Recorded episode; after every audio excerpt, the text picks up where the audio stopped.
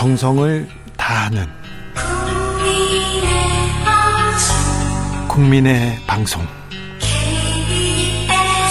KBS 주진우 라이브 그냥 그렇다고요.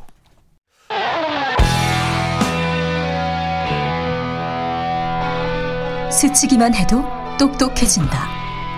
드라이브 스루 시사 주진우 라이브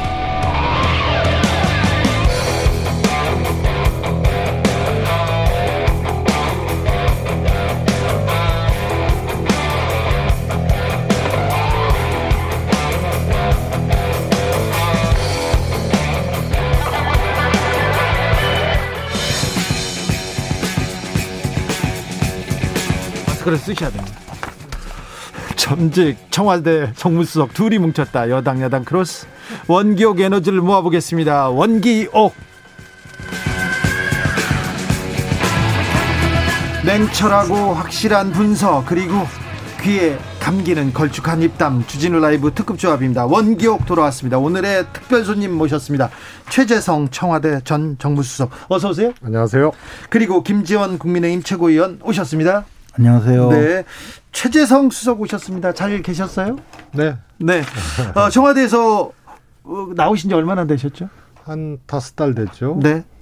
어, 최재성 정무수석 어, 어땠습니까 활동? 제가 보기에는 그 문재인 정부 들어와서 제일 정무수석으로 가장 훌륭하게 네. 업무를 수행하신 분 아닌가 생각하고요. 너무 평소- 정무적으로 말하시는 거 아니? 정말을요. 아, 그렇습니까? 평소에도 마음으로 굉장히 흠모하던 선배님인데. 아 그렇습니까? 예. 저기 김재원 지금 전 정무수석이 지금 거의 뭐 날아다니고 계십니다.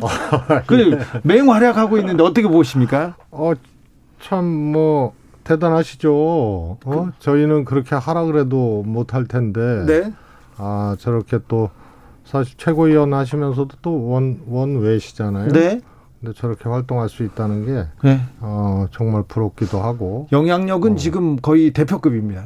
그래. 무슨 저 대표님께서 들으시면 엄청 화내실 말씀을 하셔서 제가 또 왜또 그러세요? 그러신데 왜 대표급이라는데 자 어, 어제 민주당 토론회 있었는데 토론회 음, 어떻게 흘러가는지 어, 그 목소리 영상 하나 듣고 목소리 하나 듣고 가겠습니다. 우리 대장동 문제에 대해서 9월 17일 KBS 뉴스를 보고 알았다라고 하셨는데 그걸 아신 뒤에 혹시 무슨 에, 확인을 했거나 조치를 했거나 하는 것이 있습니까? 아, 일단 저로서는 성남시가 얼마를 가질지 또 사전에 확정할 건지 또는 그걸 어떻게 보장할 건지 부분을 제가 설계를 해서 최대한 성남시 이익을 확보했고 여기는 은행들이 컨소시엄을 구성해서 들어왔기 때문에 그 안에 내부의 뭐 이익 배분이 어떻게 되는지 투자 지분이 어떻게 되는지 저희가 알 수가 없었습니다. 그리고 그 자본시장 육성법인가 뭔가에 알려주지도 못하게 돼 있고 저희가 물어본다고 알려줄 리도 없고 그들이 저한테 알려준 일도 없으니 저는 알 수가 없었는데 요컨대 아무것도 안 하셨다 그 얘기 아닙니까? 아니 안 하셨다가 아니라 네. 할수 있는 게 없었다니까 아니 그걸 후보님 같은 뭘 하셨겠어요? 저는 그래서 합동수사본부를 꾸려서 더 체계적이고 종합적인 수사를 하는 것이 좋겠다 이런 요구를 했거든요. 우리 이 후보 생각은 네. 어떻습니까? 자, 제가 뭔가 문제가 있었으면 제가 답변할 시간을 좀 주세요. 아니 아니 예. 아니 그 경찰 취조하는 것도 아닌데 그런 식으로 아, 여당에서도 야당에서도 화천대유 이 문제가 가장 큰 이슈인 것 같습니다. 이 문제 앞으로 어떻게 갈 것 같습니까, 김재원 최고위원? 뭐 어떻게 가기에는요. 뭐 이재명 후보께서 이 저 대장동 개발을 설계하시고 어 지금 뭐 여러 가지로 부인하고 계시지만 어 이 모든 것에 책임이 있다는 것이 들통나는 방향으로 가겠죠. 뭐. 아니 곽상도 의원 아들 50억 나왔는데요. 원유철 의원도 돈 받은 게 나왔고 그리고 다 국민의힘 사람들 윤석열 후보 얘기도 나오고 있는데 그것도 다 이재명 책임입니까? 그러니까 이제 지금 우리 사회자께서 여러 가지 말씀을 하셨는데 네. 잘 한번 생각해 보세요. 이게 지금 뭐 고문단도 서른 명이나 있었다고 했잖아요. 예. 직원들이라든가 모든 것이 베일 속에 아직 가려져 있거든요. 네. 또 화천대유니 천하동인이니 뭐 이런 회사들이 어, 다른 회사들 같으면요 이 정도 되면 기자들이 취재를 해서 많은 자료를 정보를 보도를 하고 하는데 전혀 보도가 되지 않잖아요. 내부 사정이 아직은 좀 그렇죠. 완전 비밀리에 그 모든 그 내용이 밖으로 나오지 않아요. 근데 유일하게 이 모든 것을 알고 있는 듯이 말씀하시는 분이 이재명 후보님이거든요. 저분이 이제 성남시장 하실 때 그 이 이 모든 것을 설계하셨다고 주장하시는 분이잖아요. 네. 그런데 뭐 어, 민간 기업 내부에서 무슨 뭐 저 자신들 간의 그 이익 배분이나 이런 것은 몰랐다라고 하시지만 그것은 이제 뭐 그런 어 본인 주장인데 어쨌든 제가 무슨 이야기를 하려고 하냐면 네. 마치 모든 것을 알고 계시는 전지전능하신 것처럼 말씀하시면서 오로지 어 우리 당에 불리한 사람만 하나씩 하나씩 내보내고 있거든요. 그러니까 이제 어, 시간이 지나면 이제 들통이 나겠죠. 실제 그 이재명 후보님께서 어떤 일을 하셨는지 또 왜 이런 일을 벌이셨는지 그리고 어, 그 민간 기업에 흘러간 이 수천억 대 조단위에 되는 어, 이익금이 어디로 어떻게 흘러갔는지 또는 어디에 고여서 지금 처분을 기다리고 있는지 그런 것이 나오겠죠. 이재명 후보가 곽상도 의원 돈 의원의 아들한테 50억 주려고 설계했다 이렇게도 보여드리는데 그거는 아니죠. 그건 아닙니까? 그거는 전혀 아니죠. 그게 어떻게 되겠어요? 아 그건 안 됩니까? 네, 어떻게 보셨습니까? 그건 뭐 어, 지금까지 소위 말해서 앞으로 이제 들통나면 알, 알겠다고 말씀을 하셨는데요. 현재까지 들통나고 있는 거는 다 야당이고 또 법조입니다. 그래서 이게 어찌 보면 어 문제가 있다면은 이게 법조의 힘 게이트지 이재명 어, 후보 게이트는 아닌 것 같습니다. 그 다음에 어, 실제로 이렇게 거꾸로 반문하고 싶어요. 어, 이대엽 전 한나라당 시장으로부터 시작된 이 대장동 개발이 2004년도에 LH, 2008년도에는 한나라당 신, 신영수 의원이 어, 또 활약을 하셔가지고 다시 민영개발로, 2010년도에 이재명 지사 취임해서 어, 소위 말해서 공영 개발로 간 거거든요. 그럼 LH 개발 못하고, 어, 민간 독점 개발 못하는 상태에서 김재원 어, 최고님이 성남시장이라면 어떤 개발 방식을 택할 수 있었겠느냐 이 점을 하나 묻고 싶고요. 또 대한민국의 어, 이 지자체 내지는 공공 영역에서 한 개발 중에 정액으로 이익을 보장받고 성남시처럼 한 개발에 어, 이 역사가 없습니다. 그러면 어떤 모형으로 이걸 개발할 수 있을 것인가 했을 때 이것이 최적의 방안일 수밖에 없다는 것은 아마 좀 알만한 사람들은 알 겁니다. 다만 이것이 이후에 화천대라는 회사에서 엄청나게 많은 이득을 취했는데 이것이 불법적이냐 아니냐 요 점이 이제 포인 트, 고요 거기서 거론되는 분들 또 거기에 땅 산 분들 또 아들이 또 퇴직금 또 어? 50억 어, 받은 거 이게 지금 현재까지는 다 아, 야당과 관련된 인사들이 지금 이 등장을 하고 있거든요. 여기에 그냥 상상력이나 억측이나 혹은 호도해서 어, 막연한 의혹 제기로 어, 이것을 가져가는 거는 어찌 보면은 제가 보기엔 이, 이게 현재까지 들통난 걸로 어, 봐서는 좀 지나치고 무리한 거 아닌가 싶습니다. 이게 이제 그 방금 말씀하신 대로 막연한 의혹이라고 하는데요. 그게 아니라 이게 어, 처음에 말씀하셨잖아요. 그 뭐 이대엽 시장부터 그분 안 돌아가셨나요? 그 옛날 이야기 또 뭐 신영수 의원 이런 이야기 하시는 거 보면 얼마나 다급하고 궁지에 몰리면 저런 말씀을 하실까 싶은데요. 원래 이게 원래 이게 이제 수십 명이 구속됐지. 원래 이게 이제 민영 개발 뭐 한다고 하면서 어 시작을 했지만 이 잘 안 되는 이유가 이게 이제 토지 매입이 잘 안 돼요. 토지 소유자들이 어떤 경우는 뭐 싸게 내놓을 수 있지만 비싼 가격으로 또는 아예 안 판다는 사람들 이렇게 해서 이 토지 매입이 안 돼서 계속 이 민영 개발이 좌초가 되는 거예요. 그리고 LH 공사가 들어가서 개발을 하려고 할 때 그때 당시에는 어떤 일이 있었냐면 원래 주택공사와 토지공사가 합친 건데 토지공사가 토지 개발을 해서 주택공사에 비싼 가격으로 넘기니까 주택공사가 서민주택을 못 짓는다 이래서 둘을 합쳤거든요. 합쳐놓고는 뭐냐면 이것을 대장동 같이 그 분양도 잘 되고 서민 아파트를 건설할 필요가 없는 이런 데서 LH공사가 아파트 짓지 마라 이런 문제가 이런 것 말고 서민 아파트를 주로 임대 아파트 짓는 걸로 돌리자 이렇게 해서 그런 이야기가 있었던 건데 어쨌든 그런 과정을 거치면서 민영 개발이 점점 안 되니까 이 과정에 갑자기 이제 성남시에서 공공개발이라고 들어간 건데 그것이 어, 공공개발을 해서 말씀하신 대로 정액의 이익을 얻었다고 하지만 사실은요 그게 아니고 말로는 공공개발이지만 성남도시개발공사가 50% 플러스 한 주의 그 지분을 가졌잖아요. 그리고 나서 그리고 나서 한 것은 지분을 음. 50%를 가졌기 때문에 이익금을 50% 가져간 게 아니고 이 50% 이상의 지분을 가지면 강제 수용을 할 수 있거든요. 그러니까 토지 매입이 잘 안 되는 것을 공공개발이라는 이름으로 토지를 매입해서 허가도 초고속으로 내주고는 그 이익금은 민간 업자에게 몽땅 넘겨준 공공개발을 네.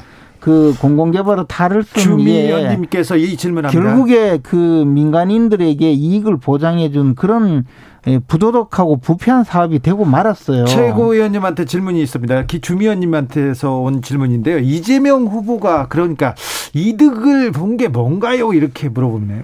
이재명 후보가 그러면 왜 이렇게 민간인들에게 몽땅 이익을 넘겨주는 이런 어, 구조를 만들었는지가 우리가 더 의문이죠. 아, 그러니까 아, 그렇게 민간인들에게 이익을 넘겨주기 위해서 이런 어, 개발을 만들었는데 그 이유가 뭘까? 과연 왜 이랬을까?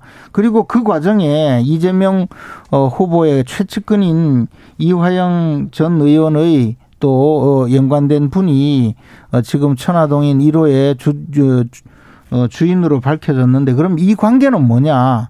뭐 그런 것이 궁금한 거죠. 그리고 수사를 통해서 밝히자고 음. 했는데 수사를 계속 뭉개다가 이제는 거의 증거도 없어질 단계가 되니까 이제 수사를 또 이리저리 막 옮겼잖아요. 저 수사 못하게 하려고 하는 것 아니겠어요?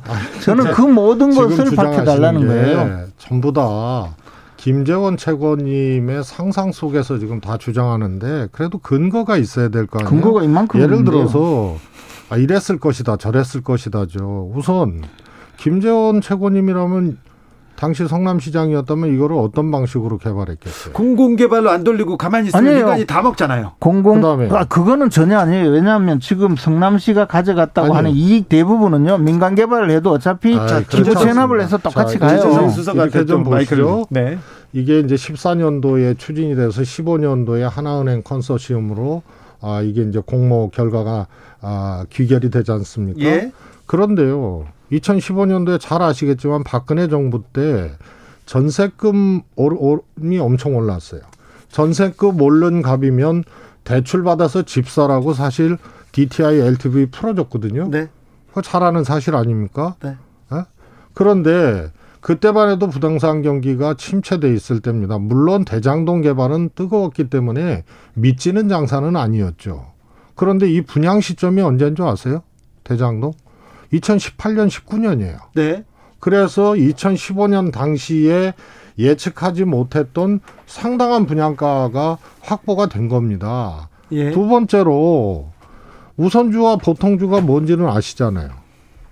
우선주는 이 대장동 개발로 2015년 당시에 얼마를 벌지 모르지만 우선 배당하는 주예요. 그리고 여기서 더 이익이 생겼을 때 소위 말해서 어, 보통주로 가는데 2018년 이후에 분양하다 보니까 엄청나게 어, 이득이 늘어나서 선 우선주 배당하고 남는 걸로 화천대유한테 갔는데 이게 엄청난 거죠. 그래서 자. 민간 개발은 안 된다고 했죠. 네. 그럼 어떤 개발할 거예요? 아니 제가 말씀드리는 거는 민간 개발을 하자 공영 공공 개발을 하자는 게 아니고요. 성나무뜰이라는 회사를 만들었잖아요. 특수목적법인에. 그건 당연히 만들죠. 아니 네. 그러니까 만들어서 지분이 50%가 넘어요. 그럼 경영권까지 있어요. 근데 여기서 사실 말은 이익금이라고 하지만요. 그건 이익이 아니에요. 왜냐하면요. 그것은 다 기부 체납을 받을 어저 그 기부 체납을 받을 수 있는 위치와 기부 체납을 받을 수 있는 사업인데 그 중에 일부는 말이에요. 임대 아파트 부지로 만들어 가지고 그걸로 받은 거 아니에요. 그리고 또그 사업 부지 밖의 터널 공사라는 거는요. 사실은 그 터널 공사를 함으로써 이 부지의 경제적 가치가 높아져서 민간 기업에게 오히려 이익만 높여준 사업이에요. 자, 이렇게 볼게요. 그건 당연하죠. 진입로라든가 또 도로라든가 이런 것들은 어떤 큰 개발을 할 때는 당연히 하고 보통 진입로 같은 경우에는 이제 기부 체납을 합니다. 공원도 마찬가지로 기부 체납하죠. 아니, 들어보세요. 공원을 한 대장동의 경우에는 세상에 어딨나요? 대장동의 총 분양 호수가 몇, 몇 호인지 아세요? 지금 뭐 우리 당에 지금 저 장학 퀴즈 토론 하시는 그게 거 이제 똑같아요. 홍준표, 윤석열 후보의 토론 방식입니다. 주로 홍준표 후보님이 많이 물었죠. 작게 501로 묻고. 그런데 5,600 세대예요. 네. 위례 신도시의 10분의 1이에요. 그럼 거꾸로 얘기하면 아니 단순히 산술적으로는 성남시가 위로 신도시를 만약에 뭐 불가능하지만 성남시가 대장동 방식으로 개발을 했으면 5조 5천억을 환수받아야 돼요. 물론 이것은 당연히 현찰만을 의미하는 것이 아니고 부대 시설 또 어, 성남 제1공단 개발 이런 것을 합쳐서 추산을 하는 것인데 그렇죠. 네. 당연하죠 그거는 그게 무슨 이익금이에요? 이익금이죠, 그거는. 왜냐하면 개인이 취득한 게 아니고 그것은 예산을 들여서 해야 될 사업을 이걸로 대치를 한 건데 기부 체납이 아니고 환산해서 5,500억을 보장받은 거기 때문에 정액으로 약정을 한 겁니다. 알겠습니다. 네. 대장동은 블랙홀 같아가지고 이 정도로 아니, 하겠습니다. 한 가지만 더 말씀드리자면 그만하면 안 돼요. 아예 한 가지만 더 말씀드려요. 자, 짧게. 그 저 지금 자꾸 야당 인사가 등장했다 했는데 예. 거기 등장한 인물 보면요. 네. 그 이재명 지사 무죄 판결 받아준 대법관, 이재명 지사님의 그 저 변호인이셨던 변호사, 그리고 이재명 지사와 관계 있는 분들이 많이 있잖아요. 특히 유동규 본부장은요.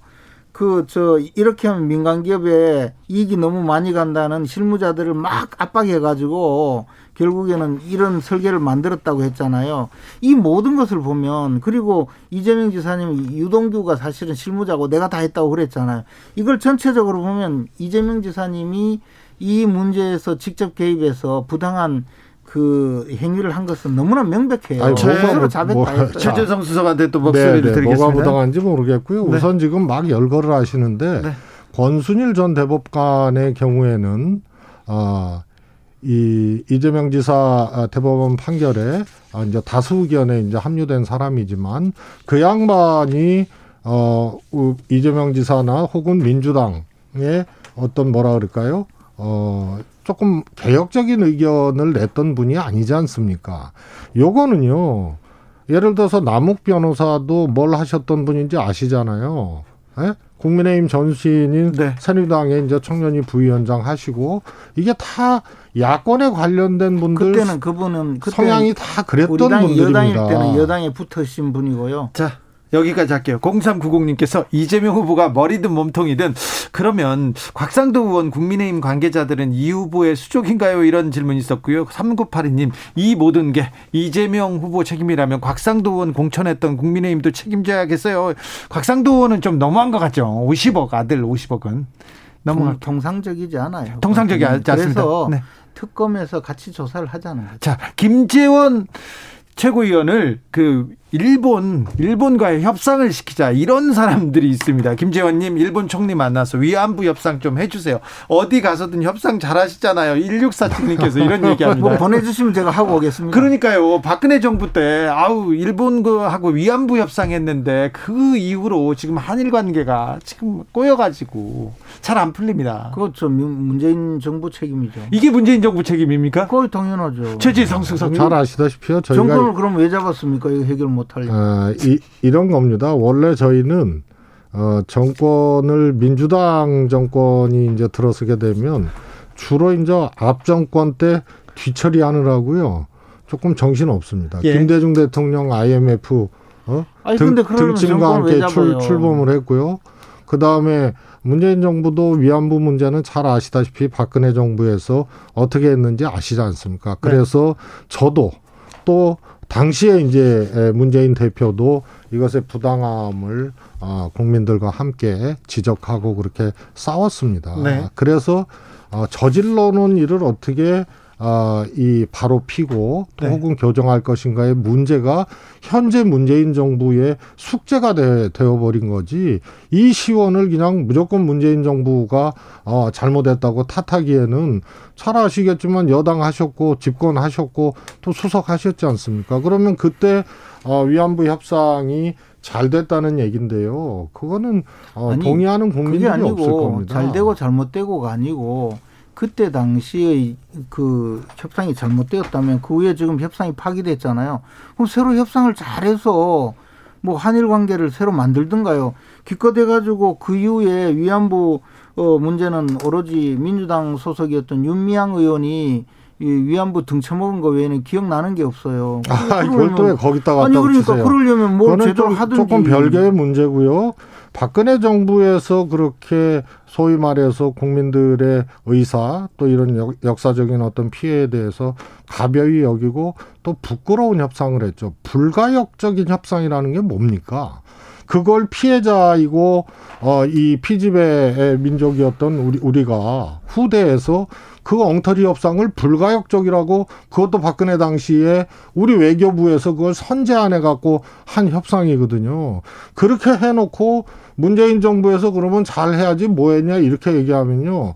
이게 다 상대방이 있는 거 아니에요. 일본은 국가 아닙니까? 불가역적 이거는 좀 자존심 상했잖아요. 불가역적 협상이라는 것을 그것은 이제 어, 협상 자체가 한번 사인하면 이 저 사인한 다음에 다시 바꾸기 어렵다는 그런 외교적인 뭐. 수사였는데 어찌됐든 불가역적이든 가역적이든 자 그걸 뒤집었잖아요. 다 무효화시켰잖아요. 그리고 일본에서 그 10억 10억 원인가요? 중고 10억 달러인가요? 10억 엔. 10억 엔 그 100억 원 정도 준 것도 그것도 다 돌려 돌렸잖아요. 그러면 그 다음 단계로 민주당이 나서서 그보다 훨씬 제대로 된 협상을 하시든가 아무것도 안 했잖아요. 그러니까 무책임하다. 그러니까 두 문제죠. 자, 보세요. 다른 자, 이 외교적인 문제는요. 예를 들어서 이명박 정부 당시에 아, 일본 총리를 만났는데 일본 총리가 아, 교과서에 독도 문제를 다루겠다라고 얘기를 하니까 이명박 당시 대통령이 조금 미뤄달라라고 얘기를 했거든요. 기다려달라. 네. 그게 굉장히 앞으로 영토 어, 이 독도 문제에서 굉장한 안 좋은 근거로 남는 거예요. 박근혜 정부에서 불가역적이라는 표현은요. 이건 외교적으로 굉장히 강압적인 겁니다. 예를 들어서 육자회담 때 사실상 처음 나온 얘기인데 북한이 어, 약속을 어기거나 혹은 어, 굉장히 그 뭐랄까 무리하게 나오니까 육자회담 당시에 협의된 것을 어, 불가역적이라는 표현을 그때 써서 어떻게 보면 누르는 듯한 표현인데 피해자 국가에서 이번 협상은 불가역적이라고 먼저 얘기한다면 이거는 외교적으로도 굉장히 불리하고 어처구니 없게 한 거예요. 그래 놓고 지금 그동안 뭐 했냐라고 얘기하면 먼저 지르고 사고 쳐놓고 왜 사고 수습을 어? 문재인 정부에서 어, 못했냐고 얘기하는 거하고 똑같아요. 아니, 김재현 최고? 아니, 예를 들어서 불가역적이라는 거는 뒤집을 수 없다, 더 이상 바꿀 수 없다라는 그런 의미였잖아요. 선언적 그렇습니다. 의미로. 네. 근데 바꿨잖아요. 다 무효했잖아요. 무효했으면 그 다음에 그러면 원하는 대로 한번 협상을 해보세요. 그래가지고 어떻게든 뭐, 뭐, 어, 밝혀야 되죠. 근데 그 이후에 위안부 할머니들은 저 보상, 음, 뭐, 보상이든 뭐든 그런 거 없이 돌아가시고, 그 다음에 나중에 보니까 위안부 할머니 내세워서 등쳐먹은 저 여당 소속 그 정치인만 나타났고, 그리고 뭐가 달라졌냔 말이에요. 한일 저 그, 협상에. 그런 그런 식으로 하니까 아니 그런 식으로 이야기는 마찬가지죠. 자, 여기까지. 정말 무책임한 거는 뭐냐면 과거 지금 야당이 아니잖아요. 여당이고 더군다나 지금 정무수석까지 지내시고 정권의 최고 그 집행권을 가지셨잖아요. 그러면 지금 와서 그때 잘못되었는데 우리는 이렇게 했다라고 해야 되지. 5년 동안 뭐 하시다가 그때 아직도 야당 행세를 하시면서 야당 시절처럼 그때 잘못했다고 이명박 대통령까지 이야기합니까? 이 이야기는 여기까지 하겠습니다. 또, 또 물어볼 게 많았어요. 두 분이 나오셔가지고. 자, 모영기님께서는 아니, 고발 사주는 온데간데 없어요. 고발 사주 의혹은 검찰 수사가 진행되고 있는데 어떻게 될까요? 이거는 짧게, 나- 마- 짧게 김재현 최고가 얘기해 주시죠. 고발 사주 뭐 의혹이라는 게 있었으니까 네. 이제 그런 사건이 있었는지 기억은 좀 안 나지만 그렇지. 그때는 좀 어, 어쨌든 네. 그 사건은 지금 검찰에서 뭐 압수수색도 하고 뭐 컴퓨터도 들고 하고 공수처가 하잖아요. 네. 걸리는 사람 누구든 엄벌에 처하시면 됩니다. 네. 예, 자, 뭐. 문재인 대통령이 종전 선언 제안했습니다. 그리고 남북 대화에 대해서 북에서도 응답을 했고요. 응답을 미사일을 쐈죠. 네, 미사일도 쐈습니다. 응답을 미사일로 아주 잘 쐈죠. 미사일도 쐈습니다. 그 미사일 쏜 데 대해서는 끽소리도 못 하시고 계속 종전선언 이야기 하시는데 제발 좀 할 말은 하고 종전선언도 이야기 하시죠 뭐. 그 참 이 정치 편하게 하고 또 집권, 집권을 집권을. 해도 참 편하게 예, 정부 운영을 하는 것 같아요. 우선은요 기분 내키는 대로 해요. 그러면 제가 거꾸로? 물을게요. 원래요. 어, 지금 국민의힘 쪽에서 집권을 하면 대북 정책은 아무것도 없어요. 아무것도 없지 않습니까? 그러다가 긴장 교- 고조되고 전쟁 일보 직전까지 가고 개성공단 그냥 폐쇄해버리고 그리고 한번 할 테면 해봐라. 이게 전부예요. 민주당은요, 이런 어려운 여건, 아마 세계사적으로도 가장 복잡하고 어려운 문제가 북한 문제일 거예요. 거기에 이제 북핵 문제가 중심에 자리 잡고 있죠. 이 복잡한 방정식을 풀기 위해서 도전하고 노력하는 거거든요. 근데 관전자처럼 말이에요. 자신들이 정권 잡았을 때는 퇴행시키고 어, 한반도 상황을 어, 공포의 상황으로 몰아놓고 개성공단, 금강상강을 다 그렇게 해버리고 아무런 대책 없이 그냥 기다리고 있는 거예요. 그럼 한반도 운명은 어떻게 됩니까? 그래서 도전하고 노력하는 과정에 이 정부 들어서 평창 동계올림픽 아시잖아요. 그 전까지 어떤 상황이었는지. 박근혜 정부에서 이것을 전운이 고조되는 시점까지 갔는데 거기서 큰 터닝 포인트를 만들어서 왔어요. 야당은 말이야 이러는 거예요. 그러면은 성과를 내야지.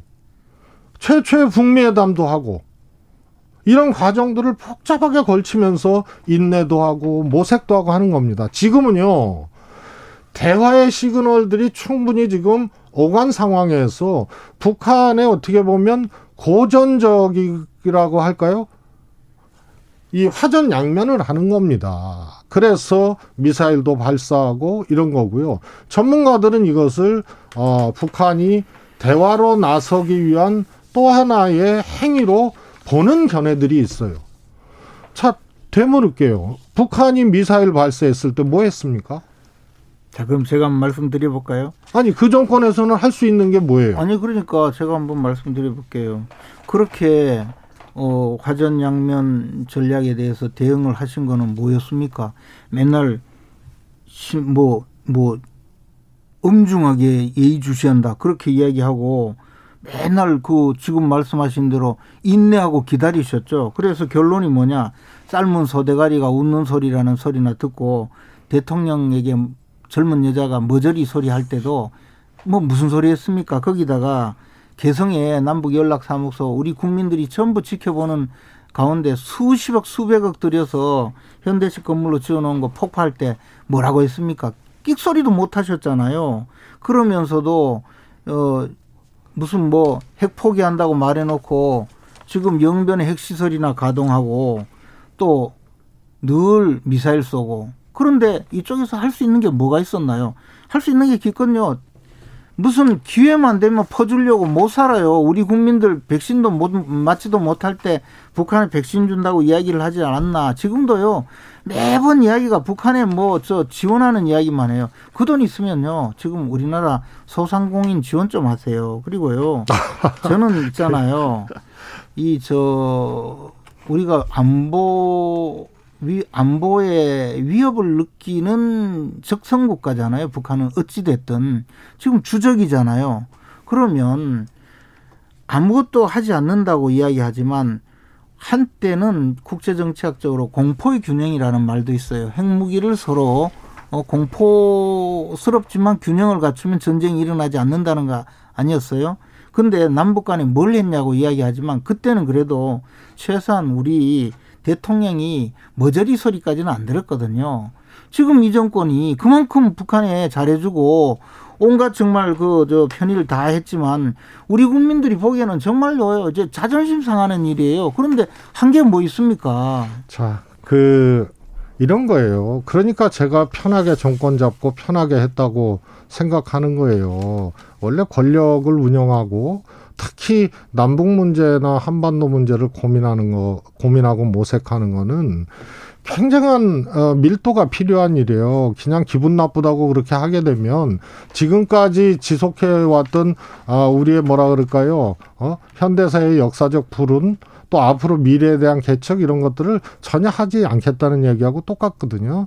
북한이 뭐 현재 우리 문재인 대통령한테 어 여러 가지 이제 안 좋은 비하 아, 발언을 하고 그랬다. 박근혜 대통령 때는요 더 했어요. 미안하지만 XX 뭐라는 소리까지 직접 했어요. 그만큼 상대방이 있는 거 아니에요. 그런데 이 정부의 북한의 태도 어 하나만 가지고 자꾸 얘기를 하시는데 그러나 이 과정에서도 민주당 정부 문재인 정부는 끊임없이 모색을 했습니다. 자, 안보 얘기하는데요. 이거, 이게 무슨, 뭐, 하여튼 정책 토론 같은데, 안보 얘기하시는데요. 미안하지만 참여정부, 지금 문재인 정부, 국방비 상승률이 새누리당이 집권했을 때보다 훨씬 높다는 거 아시죠? 이건 어떻게 설명할 수 있어요? 그래서 안보는 안보대로 튼튼히 하되 이 엄청난 엄청나고 어려운 모색을 중단하지 않는 것이 그게 대한민국을 책임지고 있는 권력에서 할 일이고 마땅한 거죠. 거기처럼 속 편하게 말해요. 안 되면 기분 나쁘다고 그냥 말싸움이나 했었고, 어 그러다가 어 전쟁 일보 직전까지 가고 개성공단 같은 거 폐쇄해서 아무런 대책도 없고. 그러니까 역사나 운명에 대해서 책임지지 않는 거는 어떻게 보면은 그냥 어 하루살이 인생처럼 그렇게 해버린 거죠. 지금 말씀하시는 모든 것이 뭐 그것은 다 이제 국민들이 지켜보고 있으니까 국민들이 판단할 일인데요. 많은 국민들은 오히려 지금 이렇게 어, 대통령이 뭐 종전 선언하고 또 얼마 전에 어, 김여정이 나타나서 정상회담도 할 수 있다 이러니까 얼마나 네. 또 반겼습니까? 아이고 저 참 고맙다고 아마 뭐 선거 전에 정상회담이라도 하면 표에도 도움이 될까 그런 생각을 하는지 몰라도 남북 관계를 계속 국내 정치용으로 어떻게든 활용하려고 하니까 이제 이런 문제가 있는 거죠. 최고위원님, 근데 남북이 만나서 대화해야죠. 어떻게나 당연히, 평화로 걸어가야 될 거 아닙니까? 당연히 대화하는 거는 좋아요. 네. 그러나 그것을 정상회담을 통해서 그 그저 결국에는 결론은 아무 성과 없이 마칠 정상회담 해가지고 마칠 시간 됐습니다. 결국 자, 국민들에게 희망만 최재성 보여줬잖아요. 두 전 청와대 정무수석 감사합니다. 네. 두 분 감사합니다. 아니, 좀 예. 제대로 한 번 더 싸워야 되는데. 아, 다, 다시 한번 만나죠. 오늘 돌발 퀴즈의 정답이 백신 패스였습니다. 저는 내일 오후 5시 5분에 돌아오겠습니다. 지금까지 주진우였습니다. 두 분 감사합니다.